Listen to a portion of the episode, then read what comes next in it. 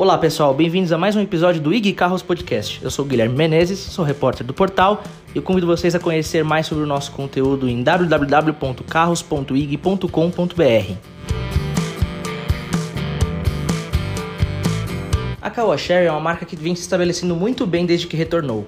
Um grande motivo para isso é que ela estabeleceu muito bem sua fábrica no Brasil e vem conseguindo muito bem adequar seu portfólio ao mercado brasileiro em relação aos veículos vendidos na China.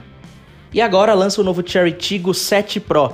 Ele vem para suceder o antigo Tiggo 7 e já traz um monte de novidades que vocês vão acompanhar na matéria que estamos postando a seguir. Só que antes disso, a gente entrevistou dois especialistas da marca para saber mais detalhes sobre a novidade e sobre o futuro da empresa, tanto com relação aos segmentos eletrificados, com relação também aos SUVs, que é até onde esse carro se enquadra, esse carro lançamento, e também aquela picape tão esperada que já, já se tem algumas notícias sobre para concorrer com o Fiat Toro e o novo Ford Maverick. Fiquem com a gente a seguir e acompanhem. A gente está aqui com o Henrique Sampaio, da equipe de marketing da Sherry, e Ednei Navarro, da equipe de engenharia. A gente veio aqui testar o novo Tigo 7 Pro.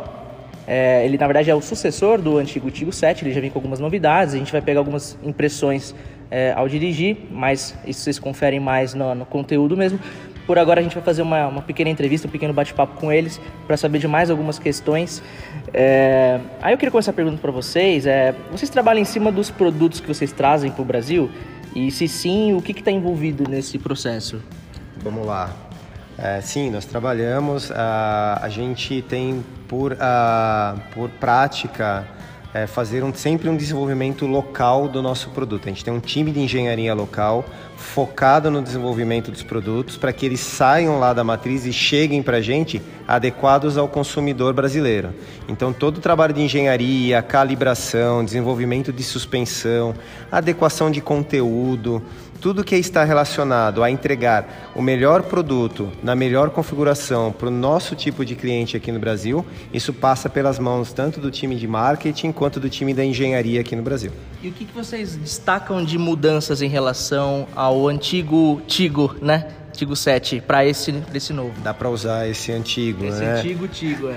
Não, a, a, gente, bom, tem vários destaques esse carro. Primeiro que ele é um carro totalmente novo em termos de design, né? Ele tem um design totalmente novo.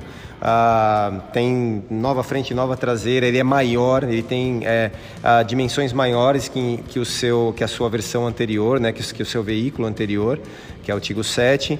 Ele traz uh, um novo conjunto de powertrain, um motor 1.6 com injeção direta, uma transmissão de dupla embreagem de 7 velocidades, é, o que torna esse conjunto torna o carro super ágil, né, ele tem uma performance realmente muito avançada. Uh, tem uma nova suspensão, uma suspensão completamente nova, uma cluster é, totalmente digital, multimídia maior do segmento, enfim, tem várias inovações. É difícil listar, a lista é muito grande, mas é um baita produto. Maravilha. E aí também, aí, né, conduzindo o carro, a gente estava também, antes vendo a ficha técnica tal, para ver o que, que, que, que a gente estava de fato dirigindo, a gente viu que o carro ele só tem opção de combustível a gasolina. O que, que, o que, que foi a, a, a, intenção de vocês com essa opção de apenas gasolina? Porque o carro realmente consegue ter um acerto mais eficiente do que se ele é um flex? Porque acho que isso também tem alguma coisa a ver, né? Acho que mais pelo segmento em si, né? A, a, a, gente tem um produto já lançado só a gasolina, que é da mesma arquitetura. Esse segmento em si, a gente entende que a princípio a, faria mais sentido a gente ter o carro a gasolina nesse momento pelo acerto em si, né? O carro está tá super bem acertado para calibração a gasolina. Isso não significa que a gente não estude outras possibilidades para o futuro, mas a princípio é, é o melhor acerto para o produto. Maravilha. Aí eu tenho mais umas, umas questões aqui. A próxima seria de qual é a expectativa de vendas para esse novo carro? Assim, é, até se vocês tiverem algum, algum, algum planejamento que fale de números, alguma coisa assim, uma ordem de grandeza de forma geral. Vamos lá. Bom, para o Tigo 7 Pro a gente está imaginando que mensalmente esse carro vai vender na casa de umas 800 unidades, né? É um número bem razoável dentro do segmento. Lembrando que ele vai competir com o Jeep Compass, Volkswagen Taos e com o Toyota Corolla Cross, né?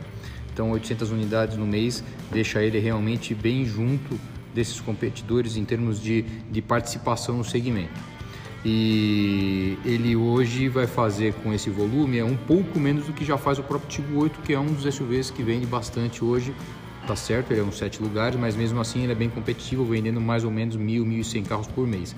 Então é um número que nós acreditamos e que já vai ser bem agressivo para início de comercialização. E a próxima pergunta é: vocês têm algum plano de eletrificação dos veículos? Vocês já têm o, o Arriso 5E, né?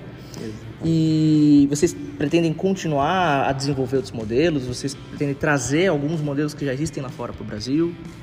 É, nós já temos o em 2019 nós lançamos o Arizo 5E, né, que foi o primeiro modelo totalmente elétrico da marca uh, para o nosso mercado. Uh, uh, sem dúvida nenhuma, a discussão de eletrificação é presente. A gente está trabalhando, né? a, gente, a gente não fecha os olhos para esse segmento. Obviamente, olhando nas duas vertentes, né? não só eletrificar veículos completamente elétricos, mas também veículos híbridos. E acho que o ano que vem a gente vai ter algumas novidades. Aí, vamos ter alguns produtos aí para conversar. E alguns deles já, já podem abrir o jogo aí, ainda não? Não, eu não posso não ainda, pode, não, não pode. posso. É. mas, mas vamos, vamos conversar. E o que eu ia perguntar também, aproveitando de novidades, né? Assim, a, a você tem uma, hoje uma concorrência muito forte se criando, né, da Ford Maverick, a picape, para concorrer com a Toro. Até então a Toro sempre liderou aí, sempre praticamente competiu sozinha. É, a gente já, já observou aí um, um, um como se fosse um, um Tigo 7 picape aí, vocês vão vão pegar esse carro para cá? O que, que, vocês acham desse segmento, desse produto, Ciro? Essa é a típica pergunta que ele olha para mim e eu olho para ele para ver quem responde, né? Bom, esse assunto não é novo. Uhum. Vocês já perguntaram para a gente algumas vezes sobre essa história da picape. Acho que a marca já mostrou que entre os lançamentos que fez até hoje aqui no Brasil, ela tem competência para desenvolver qualquer que seja o tipo de carro que a gente queira desenvolver. Né? O que a gente pode dizer agora, dentre aquilo que é possível falar agora, é, a gente tem a tecnologia para desenvolver uma picape e a gente já tem plena consciência por ter um time de estratégia que é brasileiro, plena consciência do quanto é importante o segmento de picape no Brasil. Então, sim, segmento de picape interessa para a Caoa Cherry trabalhar. Só certo. não posso responder mais que isso. Esse é realmente o limite. É o limite. Tá bom, beleza. Mas pelo menos já deu para dar um norte aí para o pessoal, porque realmente picape é um negócio que no Brasil, é, até, se você tiver um, um, produto competitivo de preço, é, é, um negócio que é, eu diria que é um tiro certo, né? Se você consegue desenvolver direitinho ah, o que vocês têm de produto de, de, de, de tecnologias para esse segmento, né?